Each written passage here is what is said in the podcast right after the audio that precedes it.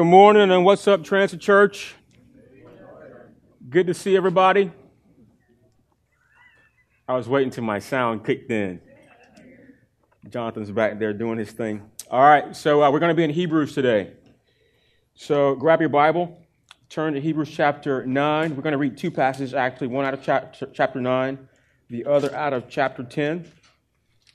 Um, this series, we've been a little bit all over the Bible as we talk about the spiritual disciplines. This morning, we're going to talk about the spiritual discipline of worship. And uh, there's no place to talk about that like the book of Hebrews. So, Hebrews chapter 9 is going to be in the latter half of your Bible, almost towards the end. And we're going to be reading verses 11 through 14 together. And then we're going to flip over to chapter 10, read a few verses, verses there. The words are on the screen for you as well. Let's read together. But when Christ appeared as a high priest of the good things that have come, then through the greater and more perfect tent, not made with hands, that is, not of this creation, he entered once for all into the holy places, not by means of the blood of goats and calves, but by means of his own blood, thus securing an eternal redemption. For if the blood of goats and bulls and the sprinkling of defiled persons with the ashes of a heifer sanctify for the purification of the flesh, how much more will the blood of Christ, who through the eternal Spirit offered himself without blemish to God, purify our conscience from dead works to serve the living God? And flip over to chapter 10. We're going to read starting in verse 11, and we're going to go all the way through verse 18. Read with me. And every priest stands daily at his service, offering repeatedly the same sacrifices, which can never take away sins. But when Christ had offered for all time a single sacrifice for sins, he sat down at the right hand of God, waiting from that time until his enemies should be made a footstool for his feet. For by a single offering he has perfected for all time those who are being sanctified. And the Holy Spirit also bears witness to us, for after saying, This is the covenant that I will make with them after those days, declares the Lord, I will put my laws on their hearts and write them on their minds. Then he adds, I will remember their sins and their lawless deeds no more. Where there is forgiveness of sins, there is no longer any offering for sin. This is the word of the Lord. Let's pray. Father, thank you for your word this morning. We pray that it would not return void, but will have the effect that you intend for it to have uh, in our very being, down to our souls. God, we pray that we would have ears to hear and hearts to receive all that you uh, will say to us through your scriptures. And we pray that in Jesus' name. Amen. Amen. So we're continuing in a, a, series called Rhythms, and in that we're looking at spiritual disciplines. Spiritual disciplines being those habitual, systematic things that, as I say, help you get connected and stay connected to God. And today uh, we are looking at the spiritual discipline of biblical worship. Uh, of all the spiritual disciplines, this one is the hardest to define well because it's really all encompassing. In, in, in a way, all the spiritual disciplines uh, involve worship. Uh, it could be said rightly that wor- uh, worship as a topic is pervasive because it happens at every moment of every day. Um, the Bible conveys to us that God has created us as worshipers. We are worshiping beings. But the fact of the matter is, many of us don't do that well, we worship, but we're not always worshiping the, the one that God prescribes that we worship. We worship oftentimes things and people, but God would prescribe for us in the Bible that our, the object of our worship should be Him. Most of us, we're always worshiping. We're worshiping something or someone. In fact, the object of our worship fluctuates from day to day and perhaps even from moment to a moment. In the Bible, to worship means to ascribe worth to something or perhaps even someone. What we ascribe worth to has influence over us, and it's, it's going to make you do one thing or another, perhaps even believe one thing or another.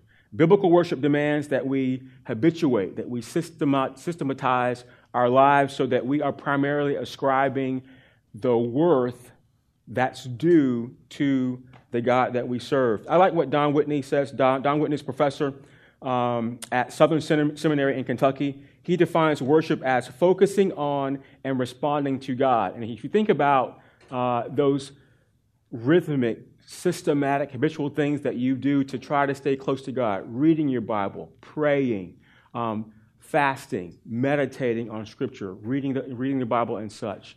Uh, that's what you're doing. You're focusing on God for minutes or moments, and uh, you're responding to what God has already said and what He's, what he's already done. And so think about all the, the spiritual disciplines that we've already talked about Bible intake. When we are reading, meditating, uh, um, memorizing Scripture, we are, we're, we're worshiping. We are uh, reminding ourselves of what God has said and we're responding to it. If God is speaking, we're listening. The same thing with prayer, uh, whether we're listening uh, uh, in silence or solitude or whether we are talking to God. We are expressing worship to God as we are praying to Him. At the end of every one of our services here at the Transit, we respond to uh, what God has said through the songs and through uh, our, our, the rest of our liturgy by observing the sacrament of the Lord's table, communion. And we'll do that uh, at the end of our service today. And what we're doing there is we are remembering the good news, the good news of Jesus who came and died and lived for us. We are worshiping. And then, of course, those of you that give, giving is an act of worship. Whether you give, uh, 80% of our church gives online. So when you're giving online, it, regardless of how you give, putting a check or uh, cash in the offering, uh, offering box in the back, you're worshiping. You're saying, God, I acknowledge that all that I have belongs to you, and in obedience to you, I'm going to worship you by giving a portion of that back as you have prescribed me to do. Another aspect of our worship is singing. We've just did that, uh, done that this morning. Um, what are we doing when we sing? Obviously, uh, we're verbalizing our praise to God. We sang that song, Alleluia. We'll, we'll look at that word in a little bit more detail today. But in singing, I, I, I like to commend this to you. You're actually doing more than just uh, verbalizing your praise. What you're doing is you're engaging your mind and your heart. And I mean, I would tell you that's one of the things that we we work to, to pick songs that are going to do that for you here. You ever been to a, I'm not, I'm not picking on a church, but have you ever gone to any kind of worship gathering and the songs sound like you're like kissing Jesus? I usually say sucking face with Jesus. Like it's, it's all about you. Lord, I love you. I'm going to give you my whole life. And, you know, everything is about you. And, you know, songs like that are okay. But here's the truth. We only do that half the time because our worship is half hearted.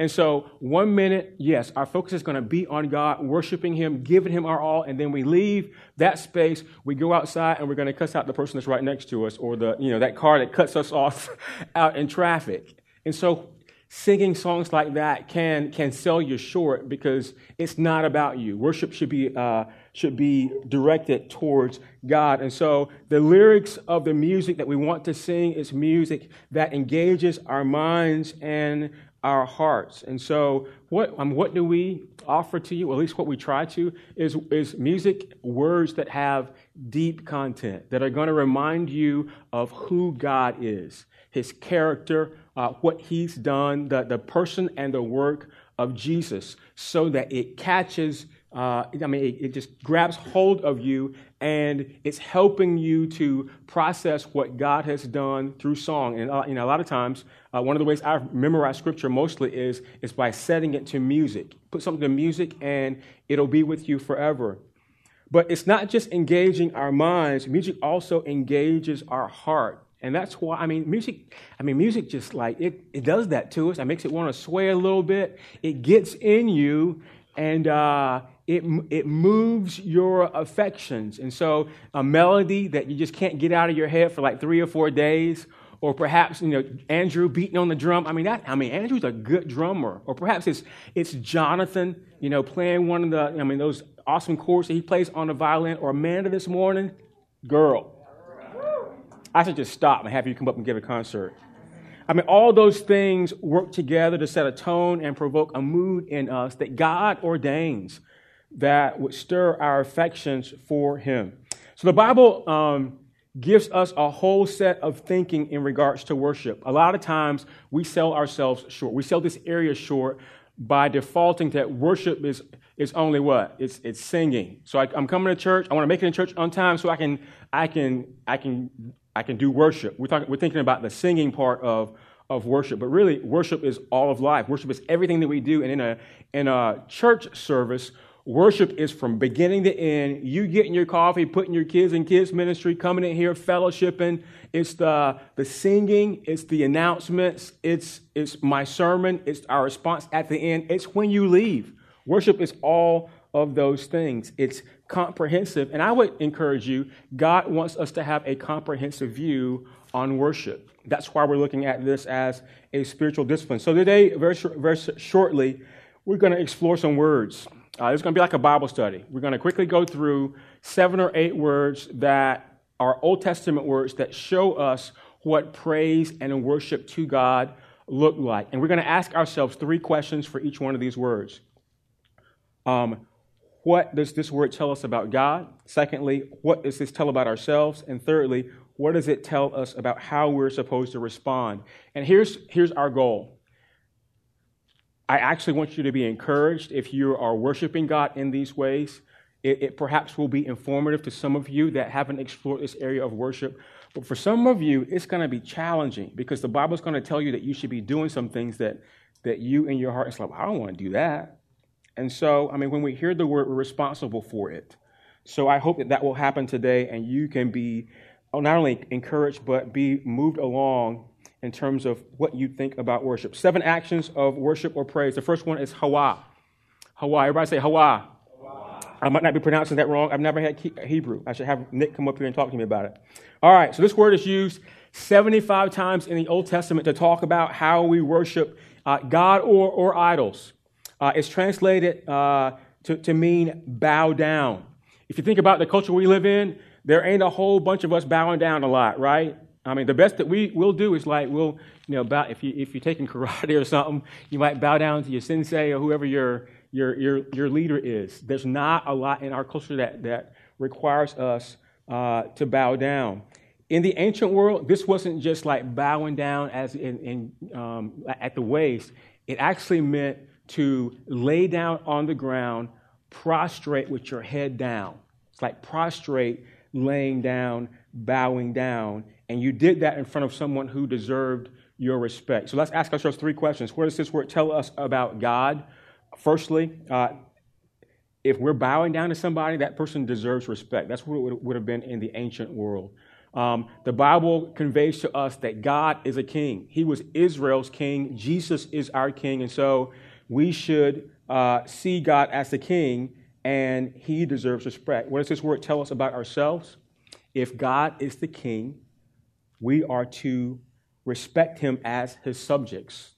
He's important, we're less important. Thirdly, how should we respond to God? We should bow down. We should bow down. Psalmist says, Psalm 95, verse 6, Oh, come, let us worship and bow down. Let us kneel before the Lord our God, our Maker. If you think about this, this is kind of natural to you. If I would say right now, all right, let's pray, half of you all, whether you are a Christian or not, are automatically, actually more than half, almost all of you are going to just like bow your head a little bit. You might not close your eyes. A few of you are going to be renegades and like look up and be looking around and, and staring and stuff. But for the most part, in our culture, when someone says, let's pray, Christian or not, churched or not, it's just instinctive. We bow, we bow down. And, and if you're gathered around your dinner table and you are giving thanks, then very naturally for most of us, we bow our heads uh, in respect to God. And so this is a sign of respect. We bow. God wants us to be, He wants us to humble ourselves before Him. But let me caution you with this because many of you actually do have an attitude of humility toward God there's a physical aspect here that God is demanding from us that some of us don't do. Uh, this word could mean bow, it could also be, mean kneel. When's the last time you actually knelt before God in humility and respect toward Him? God is saying, he wants us to kneel or even lie prostrate. There's a physical gesture primarily to remind us of who we are and who he is as our king. The second word is abad. This word generally gets translated as worship. If you've got an NIV Bible, whenever you see this in the Old Testament, it will say worship. But the ESV uh, that you're reading out of your Pew Bible gets it right. It means to worship, to labor, or to serve. And it brings to mind hard work. I mean, physical labor, even labor that might make you sweat. Uh, Moses writes in Genesis 2:15, the Lord God took the man and put him in the garden of Eden to work it and keep it. And the idea there is Adam was doing what God told him to do. The world was still perfect. What was he doing? He was working, laboring, probably sweating in the garden. But more importantly, he was worshiping. So, what does this word tell us about God?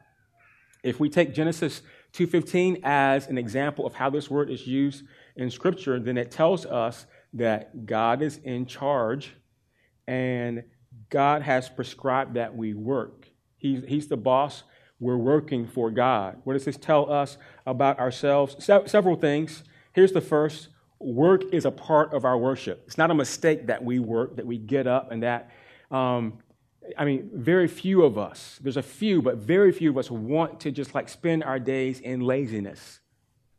Okay, it's in us to actually be active and to, to do things. I think this says that we should expect to work and labor hard for, for life's necessities. That really is what God was telling Adam to do in the garden. Of course, when sin comes, it did become a necessity. God said, Your work is going to be hard. You're going to sweat by your brow just to bring up the things from the ground that you need to eat.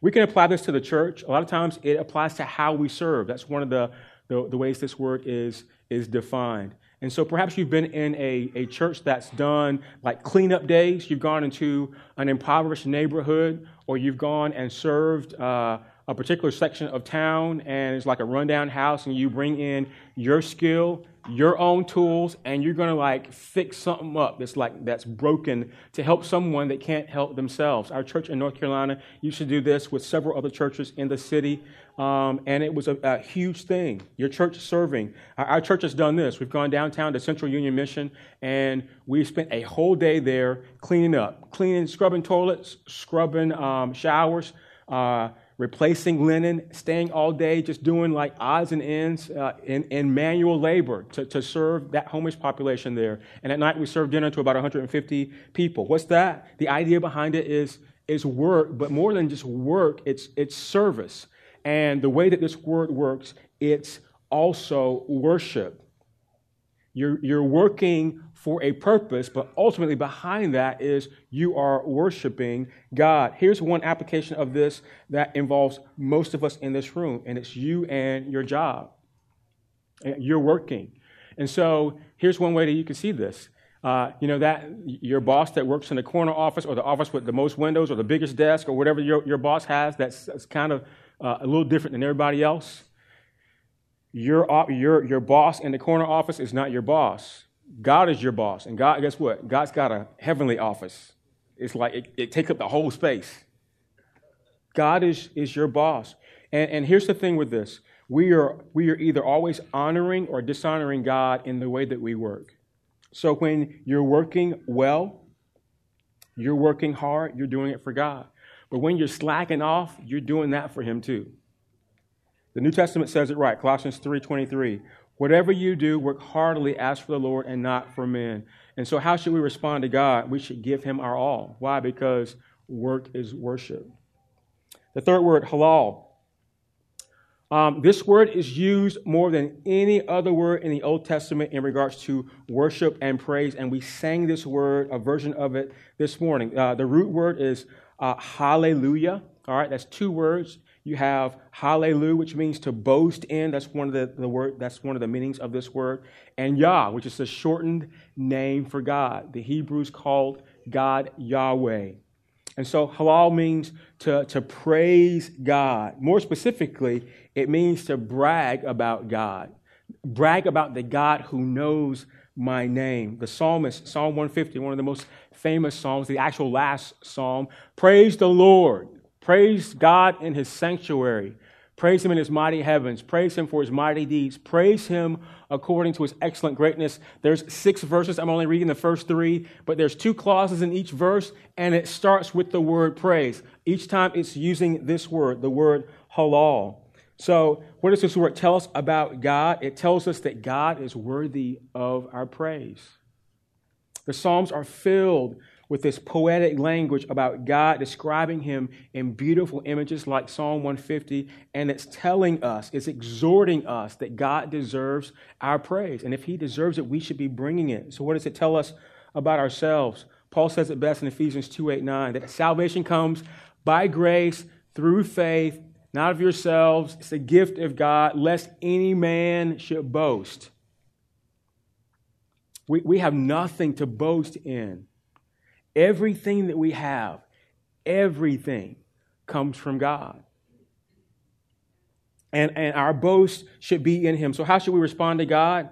This, this word says that we should be bragging on God. We should be bragging uh, about Him. We should be bragging to Him. We should be boasting in God to our own hearts and to those that we come into contact out in the community, our friends. Why? Because everything that we have is directly attributed to God in some way. God is really the only creative force, creative force in the world. If you think about it, that the things that we think we're creating, we're just taking what God has already made and we're making something from that.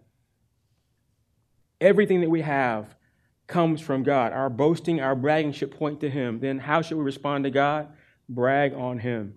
Boast in Him to our own hearts and to people around us. The next word is yada. This is the second most frequently used word in the Old Testament describing acts of worship. Um, it comes from the word yad, which means hand. Y'all familiar with this? All right. So we were doing this this morning. Some of you. Okay. What, what is what is this? It's it's extending the hand or, or throwing your hands out. Also means to confess. And so this is you guys aren't strange, strangers to this. Uh, there are people in our congregation that when when the feeling hits them or the song is right or you know they just want to submit a, uh, a, a, sacrificial offering to God with their hands raised, which is what this word means. They lift their hand. We sang a song that said, um, Waiting here for you. I had to think about that song. Was Waiting here for you with my hands lifted high in praise. That's what this song, that's what this word is talking about. There's another way that yada is expressed, though, and it's like this. And my wife was up here in, in, in, the front doing this same thing. It's your, your hands and your arms extended, palms up. Guess what this means? It, it's, it's, it's, this is surrender. This is neediness. It's telling God, you know, Lord, I, I need you. I, I can't do anything without you. And so, what does this word tell us about God? I think the best way to, to talk about what this word um, says about God is to first look at it from ourselves. And, and it's like this this is yada. We need. Everything that we need, God can provide. And it's, to, and it's to trust that He's going to do that. And so, what does it then say about God? It says, God is the provider. And He is more than capable of giving you everything that you need. And that's why he deserves our praise. That's why we should surrender our lives to him and, be, and feel free to, to come to God like this, like a child that says, Pick me up, like, Lord, help me. Uh, I, I, need you for the breath in my, in my body. I need you for the strength that I need to get through this day. I need you in all these ways. And we should, we should praise him like that. This talks about posture, almost like Hawa in, in bowing down. It's about your posture. You can come to God and um, know that God, like a good father, as Joseph was praying, he, he knows your every need. And you shouldn't be afraid to come to him like this and like that. Surrender with your life but also um, give him uh, the very um, most intimate needs of your life. The next words, uh, actually, two words to come together maha and taka. And these words mean to clap your hands, strike your hands. Everybody, clap your hands. All right. You're waking up your, waking up your brother or sister right beside you. All right. We do this in our culture all the time, right? I mean, think about it. You're at a show, you're going to a sporting event, you just went to, uh, a concert of some kind, and if it, you know, even if it was decent, I mean, we're going to give like a, a, a sympathy clap, right? Yeah, uh, we. Uh, this is this is. It's like cultural. We clap our hands after uh, these things. We applause. It comes natural to us. It comes natural because you do this when you enjoy something. Uh, when you know, you're just like, man, that was not, that was nice. I, I, woke up this morning. I'm a tennis nut, and so I was watching a little bit of the end of the uh, Australian Open. Roger Federer, uh, um, Rafa Nadal playing, I mean, it's, it's like taking me back. You had Venus and Serena playing. I mean, this is like over 30 tennis at its best. And uh, I mean, the, the whole family was asleep. And so I, I wanted to clap so much when Roger uh, won this morning. And so I was like, yes. I did it really quiet. I mean, this, this is what this word means to clap our hands, uh, to put them together. The psalmist says, 47 1, Psalm 47 1. Clap your hands, all peoples. Shout to God with loud songs of joy. When Jonathan was a baby, I used to sit, I used to lay him in my lap, and, and I would take his hands and put them together. And this is the song that we used to we, that was our, our, our dad's son song. Jonathan probably didn't remember that. It's like one of my favorite psalms. Um, where does this word tell us about God? A couple things. It says that clapping our hands is a sign that we enjoy God, that we enjoy the blessing that He is to us. We enjoy how He's blessing us. We applaud God because He's victorious. That's what, how this, these words are used very often. There's another aspect, though. It says this word means to strike hands together. Um, and that could, be it's almost like a handshake, but in our culture, it could be a high five. Like, right? You're at a sporting event. Uh, so next week, the Falcons are winning by 14 points over the Patriots, and you're in a party, and it's like, yes! Because the, because the Patriots are going down. So you high five. When we, when we, I wish, all right, so when we shake hands with someone or we're striking someone, we're doing a couple things. We're, it's, uh, handshaking is kind of official, right? It could be an official hand, uh, handshake, or we're in agreement. And so, what this connotes is God striking hands with us. In fact, God comes into covenant with us, and the covenant is He'll be our God. He invites us to be His people, and the terms of the covenant is God's going to hold up his end of the bargain whether we do or not. What a faithful God. And so, what does this tell us about ourselves? Firstly, if God is victorious, his victory is, is our victory. And we get to enjoy and bask in uh, all that God has done. Why? Because God has provided victory over sin and death, which are our two enemies. I mean, those are the things that you can't conquer yourself in this life. So God comes in the form of Jesus and he lives the life that you should live but can't. He dies on the cross in your place for your sin and he defeats both sin and death. And we come and we we extend our hands. We also clap our hands to, to tell God, thank you. We applaud God for what he's done. And, and how should we respond to God? Well, we need to clap our hands. Clap your hands more applaud the Lord. Feel free to do that and be joyful in what God. Thank you. Amen. All right, two more words. Uh, Gial. This word means to rejoice and to circle in, in joy. It's used 44 times in the Old Testament to describe acts of worship. As I explained, this is going to make you feel uncomfortable. Because this is one of those, like, you, are you sure that's what that means? So, guess what this word means? In ancient times, this word meant uh, it it, it meant a Hebrew dance circle to go around in a circle uh, around and about because of the joy that you felt and that you were experiencing in God. And so, Gial means to be so jubilant that you end up moving your body. And so the psalmist says, This is the day the Lord has made. Let us rejoice and be glad in it. You've heard this song as a call to worship. You've heard it uh, quoted at the beginning of a church service and I mean ecumenical events and all that stuff. And this is how we do it. This is the day the Lord has made. Let us rejoice and be glad in it. And that's like, God is like, that. and so if you were in, I mean, if you were a Jew in ancient times, it has, I mean, it has the word Gial in it, rejoice. And that rejoice isn't uh, it isn't this static, stifled rejoice. It's to rejoice. It's like, um, let us rejoice and be glad in it because God has done great things. They're recalling all the things that God has done, and they might grab hands and like be in this like little, I mean, they're like dancing and stuff. They're enjoying the Lord. It's an intentional movement behind it. And so, what does this tell us about God? I think this says God is a God of intentional grace and movement. Think about creation. It says, in the beginning, God created the heavens and the earth. There was, there, was, there was chaos and there was static nature of the world, and then God set things in motion. Why? Because He's a moving God. Genesis 1 2 says the, the, the Spirit was hovering over the waters. That means He wasn't stagnant. And if you think about the rhythm of the days of creation, um, God spoke and then something came to be, and then there was darkness to light. In all these ways, God is moving. There was rhythm and purpose. Things started moving because God was moving. What does this tell about ourselves? I think it isn't going to stretch you. I think it tells us it's okay to be expressive in worship. It's not sacrilegious for you to, to move about to, to let the lyrics of the song move you, to let the words of the song, the words of the, the music, whatever's playing, get into you, and that you would get into it. Okay? Even in church. We do this thing at the bar and at the club, in our house, with our kids.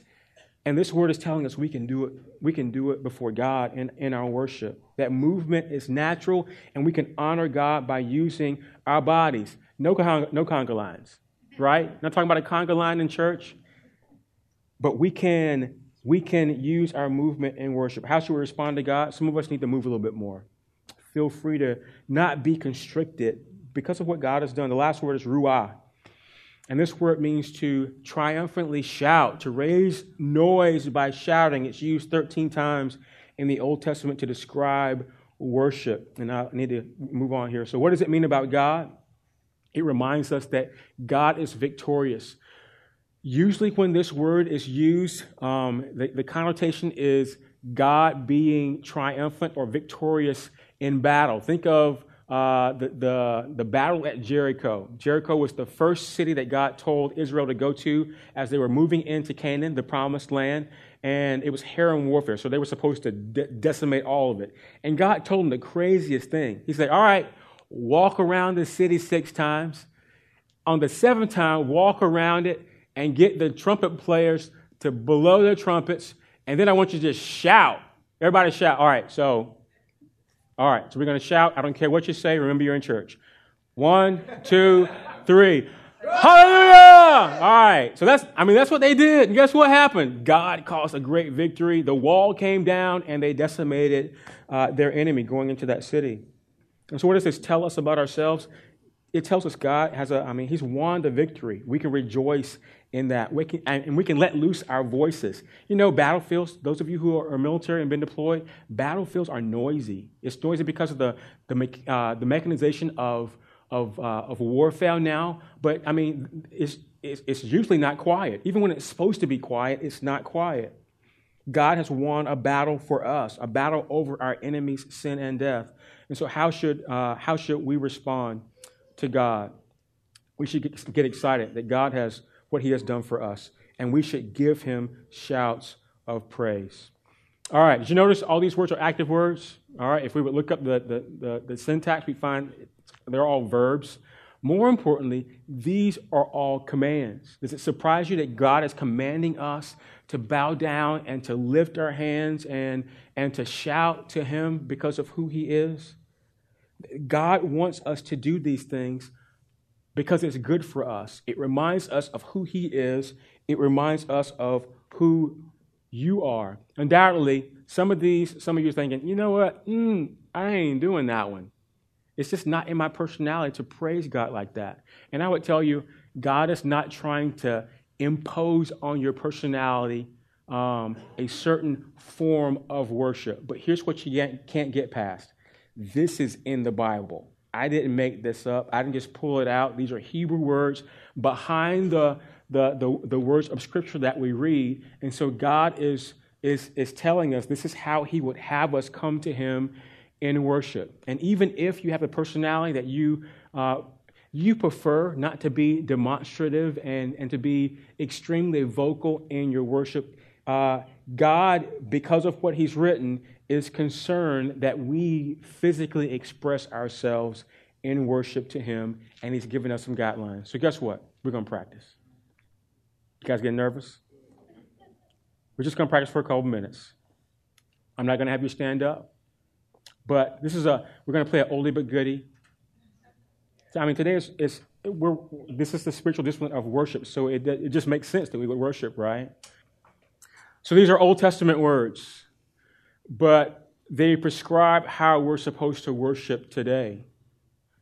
And so, what does that look like? It looks like us bowing down in submission to God, lying prostrate before Him because He's worthy of that. It's, it's us lifting our hands in surrender to God. It's us uh, letting God know that we need Him. It's us celebrating the triumph of God over our enemies and lifting up a shout toward Him. It's praising Him in all of those ways. But there's a fundamental difference between how we worship today and how the Israelites worshiped thousands of years ago. Israel was under a, sacrament, uh, a sacrificial system, and that system required them to use blood, the sacrifice of another, another life for their own lives. And to our modern ears, that sounds violent and offensive, but it was what God prescribed. God lived in the midst of Israel in, uh, in a tent, eventually in a temple, but even though God was in their midst, God was not near to them. You couldn't just be an ordinary person and come rightly in the presence of God. To go to come into the presence of God, you had to be a priest. And that priest, even to get himself into the presence of God, had to sacrifice an unblemished animal, using its blood to atone for his old, his own sin. And so a priest coming into the tabernacle, trying to minister to God, had to pass by two altars the, the, the, the, burning altar outside where they sacrificed uh, all of these animals. And then you had the altar of incense that reminded them of the presence of God. And then separated by a curtain was the, the most holy place, the Holy of Holies. And encompassed inside of there was the Ark of the Covenant. Think Indiana Jones, I think the Temple of Doom. You had this, this wooden box covered in gold. On top of it was uh, another altar, an altar like uh, slab called the mercy seat where the atonement was, was met. And then above that were angelic, uh, angelic figures called cherubim. And so to, to come into the presence of God, the, the priest had to sacrifice an unblemished animal, typically a goat, take its blood and sprinkle it on the mercy seat, thereby gaining his atonement. You couldn't get close to God without blood. Blood was important, as important then as it is today. Think about blood. Blood has a lot of meaning. If you're, if you're bleeding, that means you're dying. Blood is a sign of guilt. Think of Judas in the New Testament. Judas betrayed Jesus and he was given a, a, sack of silver. He wanted to give it back after, he, after the fact, and the, the priests and the religious leaders wouldn't take it. Why? Because it was blood money. You, you watch a movie, and there's been some kind of a, a, altercation or murder, and the character says, You have blood on your hands. What does he mean? You're, you're guilty, and you can't shake it. You can't outrun your guilt. Blood stains us. You ever get blood on a shirt? It's hard to get out. Here's the most important thing about blood. In the sacrificial system, Blood speaks of life that's been laid down for sin. The animal dies so that the people didn't have to. And so the, the ancient Jews recognized that even if they kept the law, their, their best moral effort wasn't enough. They knew that they needed something outside of them to be able to stand in God's presence. And that evoked Moses to write these words in Leviticus 17 For the life of the flesh is in the blood, and I've given it to you for I've given it to, uh, to given it for you on the altar to make atonement for your souls. For it is the blood that makes atonement by the life. This is an interesting verse. And of course, this is an Old Testament sacrificial verse talking about the atonement, atonement of, of people thousands of years ago. But I would tell you what this verse means to them has the same meaning for us. It's true for us today. None of us, even on our best days, can qualify to come into God's presence. We all have a sin problem at the deepest level. There's nothing that you can do to fix your problem. You can't buy it. You can't con your way out of it. You can't succeed your way out of it. There's nothing that you can do to erase or escape the guilt and condemnation that comes with your sin. Because none of us can escape the sin in our lives. And like the Israelites needing a priest to atone for their sin, we all need something outside of us. And that, that's where we come to these Hebrew verses. I'm not going to read all of them. I'm going to read two, uh, two in chapter 9 and then two in chapter 10. Verse 12, Hebrews 9, verse 12. He entered once for all into the holy place, not by means of the blood of goats and calves, but by means of his own blood, thus securing an eternal redemption. For if the blood of goats and bulls and the sprinkling of defiled persons with the ashes of a heifer sanctify for the purification of the flesh, how much more will the blood of Christ, who through the eternal Spirit offered himself without blemish to God, purify our own consciences from dead works? To serve the living God. You see, in the Old Testament, it required blood. The blood of an animal was never sufficient. And so you see Israel repeating these animal sacrifices over and over and over again in perpetuity. And so Hebrews tells us that in the unfolding of the story of redemption, God see he sees our plight, he sees our sin, and he has two choices. I can punish them for their sin, which means death for us. The wages of sin is death or God can step in and he can be our substitute. What does God do? In his covenant love, he does the unthinkable. He sends Jesus, and Jesus dies in our place for our sin. And then we come to Hebrews chapter 10, and it says this. But when Christ had offered for all time a single sacrifice for sins, he sat down at the right hand of God, waiting from that time until his enemies should be made a footstool for his feet. Verse 14, by for, as, for by a single offering, he has perfected for all time those who are being sanctified. And then read verse 18, where there is forgiveness of these, uh, forgiveness of these, these sins, there is no longer any offering for sin. So this verse is telling us that Jesus alone has paid the price of our forgiveness. And that, I mean, that is full circle. Why do we worship? We worship because we've been forgiven. Our enemies have been defeated. Jesus has defeated both sin and death on our behalf. And with his forgiveness comes freedom freedom from guilt, freedom from condemnation, freedom from all those things that you do habitually over and over again and seemingly can't escape, freedom from all those ways that we try to pay our debt to God but can't. And so, your forgiveness that Jesus provides for you means that you have been set free. And I think that's where all these Old Testament words come in. Our worship should reflect the victory that God has won on for our, for our behalf. And so, think about worship this way based upon all that God has done for us, is it too much for us to respond to God and, and worship the way He's prescribed? Is it too, too much for us to raise our hands and surrender to Him? Is it too much for us to yada our hands and, and tell God, Lord, I need you for health and strength and all that you provide? Is it too much for us to kneel down and bow down before our God? I would tell you no, absolutely not. It's not that God just asked for it, but it's what He deserves. Let's be a people that, that doesn't let rocks cry out for us and, and that they raise their voice louder than we can shout toward God. Let's not be a people that, that needs animal sacrifices to atone for our sin. Why? Because Jesus has done that perfectly for us to give us access to God.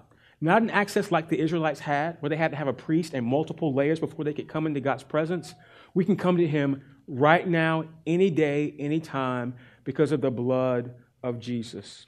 That's what our worship is supposed to look like freedom in our minds, freedom of expression with our bodies, because Jesus has set us free. So let's worship. I mean, let's, let's worship with your whole life. Let's come in here and, and feel free to worship. Let's feel free to worship when you wake up in the morning, thanking God for all that He's done. Let's worship when we gather in our community groups. Let's worship when you go to work because God has prescribed that for us, and that's the way He wants it. So let's, let's respond appropriate. Let's pray. Father, thank you for your words. Thank you for these Hebrew words that, that remind us of, of God and his requirements and how we come to him. Lord, I would like to say that we will heed your word and do it perfectly, but we're imperfect people. So, God, I pray that you would simply take from us today a sacrifice of praise for the person that raised their hands for the first time or, or perhaps that even gestured, Lord God, to, to worship you in a, in a demonstrative way. We thank you uh, for that and pray, God, that you would grow our hearts, grow our love for you, grow us in our worship, that it might be worthy of the God that you are. And I pray that in Jesus' name. Amen.